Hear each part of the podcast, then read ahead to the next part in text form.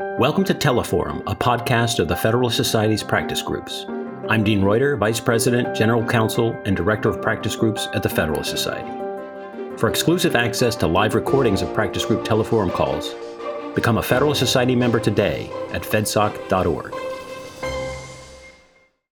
Welcome to the Federalist Society's webinar call. In today's Courthouse Steps Decision webinar, we discuss Hemphill versus New York. My name is Jenny Mahoney, and I'm Associate Director of Practice Federalist Society. As always, please note that all expressions of opinion are those of the expert on today's call. Today, we are fortunate to have with us Mike Hurst, partner at Phelps Dunbar and former United States Attorney for the Southern District of Mississippi. I will turn this over to Mike in a second.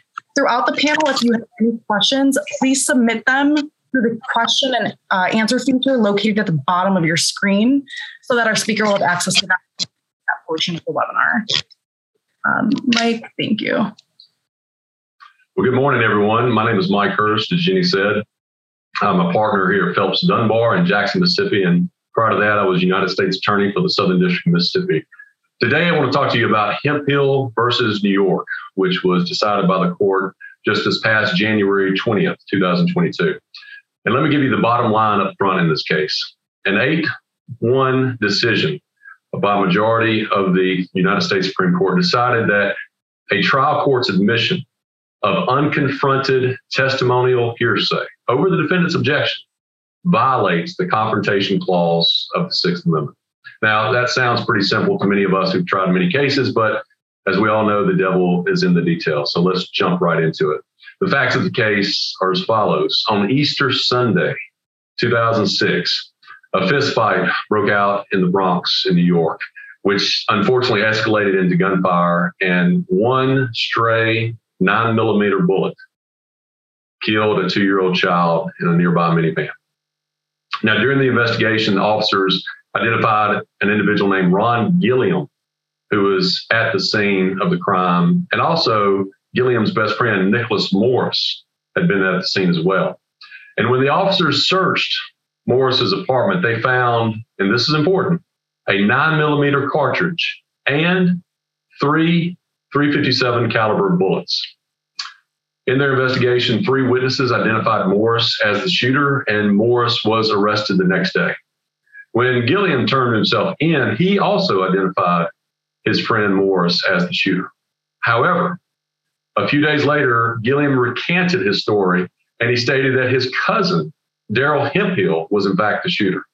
Now, with a family like that, I guess we don't need enemies. Prosecutors didn't initially believe Gilliam, so they charged Morris with the murder and the possession of a nine millimeter handgun. Now, as the state was going to trial, and actually during trial, they paused it for a few a few days, and the state came back to Morris and offered him a plea deal. If Morris would agree to the illegal possession of a weapon, the state would dismiss the murder charges. But here's the trick. Here's the issue. Instead of just having Morris plead to the nine millimeter possession, which he would have been charged for in the indictment, the state filed a new charge alleging that Morris had possessed a 357 Magnum revolver. And the state said if Morris were to plead to this, the possession of a 357 Magnum revolver, the state would dismiss the other charges and agree to recommend time served for Morris. Now, this it's interesting to note that both the state and Morris's counsel agreed that there was insufficient evidence without Morris's confession that Morris had in fact possessed a 357 revolver. But this offer was too good to be true. So Morris, despite his counsel's uh, advice to the contrary, Morris pled to this new charge and was sentenced to time served. Now, let's fast forward a few years later. DNA evidence comes back to a blue sweater or blue shirt that was found in Morris's apartment that linked the sweater or the shirt to Daryl Hemphill. Now, that's important because witnesses at the scene of the crime and the murder that day identified the shooter as wearing a blue shirt. So a few years later, the state came back and indicted Daryl Hemphill for the murder. Now, at trial, Hemphill's defense was third party culpability. Morris was the shooter. And even in Hemphill's counsel's opening statements, he noted that the officers had recovered nine millimeter ammunition on Morris's nightstand hours after the murder. The state did not object to the defendant's opening statement. And in fact, the state argued that Hemphill's statement was misleading because officers had also found 357 Magnum bullets on Morris's nightstand, and Morris's had, Morris had ultimately pled guilty to possessing a 357 handgun. But the big issue, the reason why we are talking today, the big issue in Hemphill's trial was the unavailability of Morris. Morris could not be called to testify at Hemphill's trial because he was out of the country. So this is where it gets tricky. During the trial, the state sought to introduce the transcript of Morris's plea allocution to suggest that he had only possessed a 357 handgun. Obviously, Hemphill's counsel objected, arguing that the plea transcript was clearly hearsay and it deprived Hemphill of his opportunity to cross examine Morris. At first, the trial court deferred the ruling and allowed the state to go ahead and put on evidence of recovering 357 bullets at Morris's nightstand right after the murder. But during the police officer's testimony, it also came out that the police had also recovered a nine millimeter cartridge with the 357 bullets on Morris's nightstand. So the state turned back to the trial court and said, We want to admit Morris's transcript of his plea allocution. Again, Hemphill objected, citing Crawford v. Washington, the seminal Supreme Court case from 2004, arguing that this would deprive Hemphill of his opportunity to cross examine Morris because of his unavailability. Despite that objection, the trial court allowed the state to admit Morris's plea allocution transcript. And the trial court based this decision on the New York case People v. Reid. It's a 2012 case from the highest court in New York, which held that a criminal defendant could open the door to evidence that would otherwise be inadmissible under the confrontation clause if the evidence was, quote, reasonably necessary to correct a misleading impression made by the defendant's evidence or the defendant's arguments. Now, during closing argument, Hill's counsel uh, argued that Morris was the shooter, but the state also argued in its closing that Hemphill was the murderer, citing specifically Morris's plea allocution transcript and emphasizing that Morris had pled guilty to possession of a 357 handgun, not to the murder. The jury convicted Hemphill, and he was ultimately, ultimately sentenced to 25 years to life in prison. Now, Hemphill's counsel appealed this, obviously, to New York's appellate division and ultimately to New York's highest court, the New York Court of Appeals, but both courts affirmed the trial court's decision. And here's how we get to the United States Supreme Court. Now, in Justice Sotomayor's majority opinion, the first thing she addresses is the state's threshold argument, which was a procedural issue. And that argument was Hemphill failed to present his claim adequately to the state court. Now, Justice Sotomayor recounted that Supreme Court of the United States almost never considers a federal challenge to a state court decision if that federal claim was either not addressed by or properly presented to the state court. And although this proper presentation requirement calls for uh, that this claim be brought to the attention of the court with fair precision and in due time, the court here held that Hemphill had in fact satisfied this requirement because at every stage of these proceedings in the state court, Hemphill had argued that the admission of Morris's plea transcript violated Hemphill's Sixth Amendment right to confrontation. So the court quickly dispensed with this threshold argument of procedural issues. The court went on to state, basically give background to the reader on the Sixth Amendment's confrontation clause, noting that it is the bedrock constitutional protection afforded to criminal defendants. And it goes without saying, but I will say it anyway, quoting the Sixth Amendment's confrontation clause, quote, in all criminal prosecutions, the accused shall enjoy the right to be confronted with the witness against him. The court also recounted how in 2004, its decision in Crawford actually overturned the court's prior ruling in Ohio v. Roberts, a 1980 case, which had said that the confrontation clause did not bar admission of statements of unavailable witnesses so long as those statements had adequate indicia of reliability, which means they fell into a firmly rooted hearsay exception or they bore particularized guarantees of trustworthiness. But Justice Sotomayor's opinion recounted how the principal evil in which the confrontation clause was directed was, quote, civil law mode of criminal procedure, which just means, you know, the particular use of ex parte communications as evidence against accused. And I love this quote from Crawford. Quote, the framers would not have allowed admission of testimonial evidence of a witness who did not appear at trial unless he was unavailable to testify and the defendant had a prior opportunity for cross examination. So, with all that background, the Supreme Court noted that one, the state accepted Crawford and its holding. Two, the state did not dispute that Morris's plea allocution transcript was actually testimonial, i.e., it implicated Hemphill's rights under the Confrontation Clause. And three, that him, the state was not arguing that the open door policy under People v. Reid was an exception to the Confrontation Clause. Rather, the state's primary argument here was that Reid was a procedural rule. It was a procedural rule. In other words, um, according to the state, the Reid rule limits only the manner of asserting the Confrontation Clause, not the substantive scope of the Confrontation Clause. But while the Supreme Court of the United States acknowledged that the Sixth Amendment does leave states some flexibility to adopt procedural, reasonable procedural rules governing uh, a defendant's right to confrontation, and the court gave the example of a defendant can be removed from a courtroom if he insists on being disorderly or disruptive or even disrespectful of the court, uh, such that his trial could not be carried on with him in the rule, room. That is a reasonable procedural rule. But the court here said that Reid's principle, the door opening principle of Reid, was not procedural.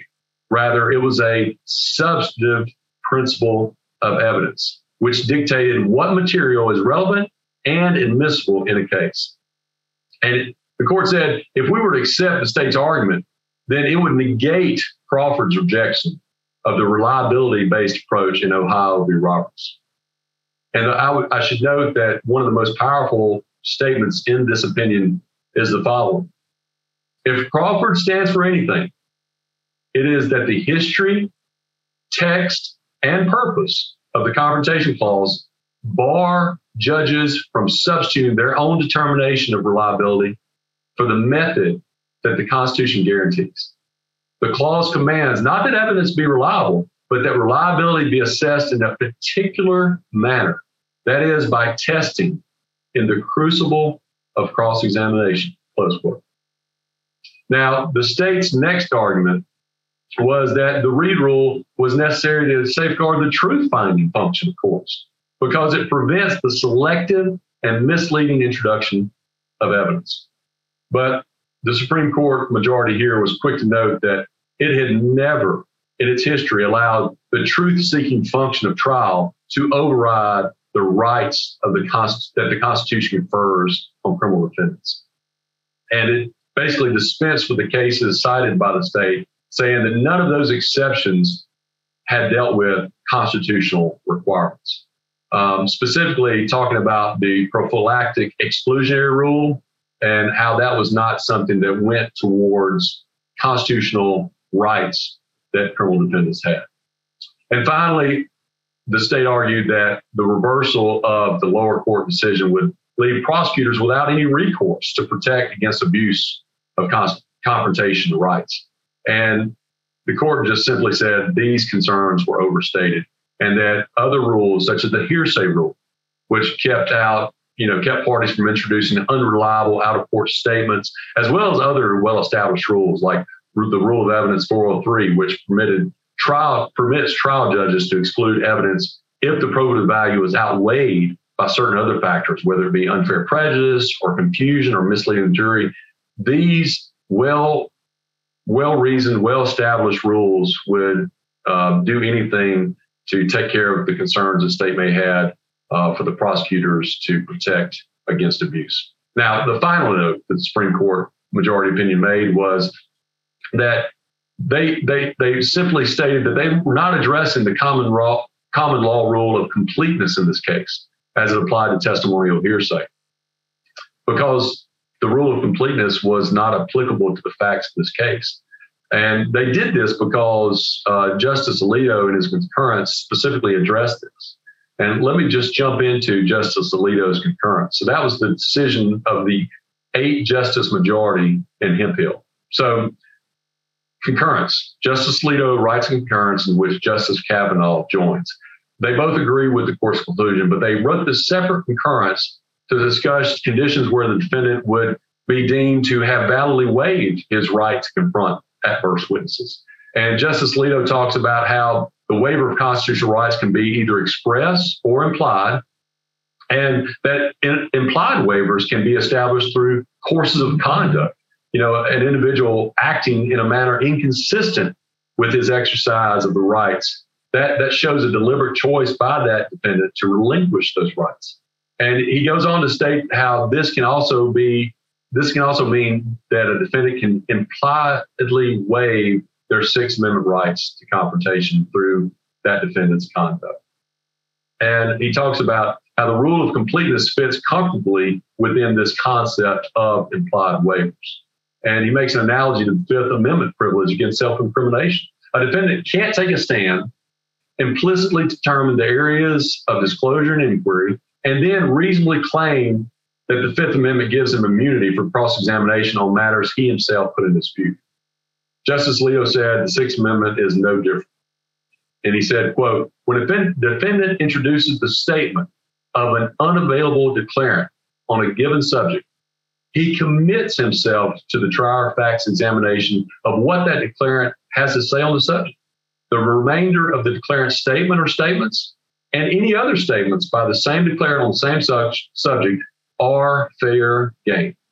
Now, I really don't know why Justice Alito and joined by Justice Kavanaugh brought this up because it, it really didn't seem like this was this this issue met the facts of this case.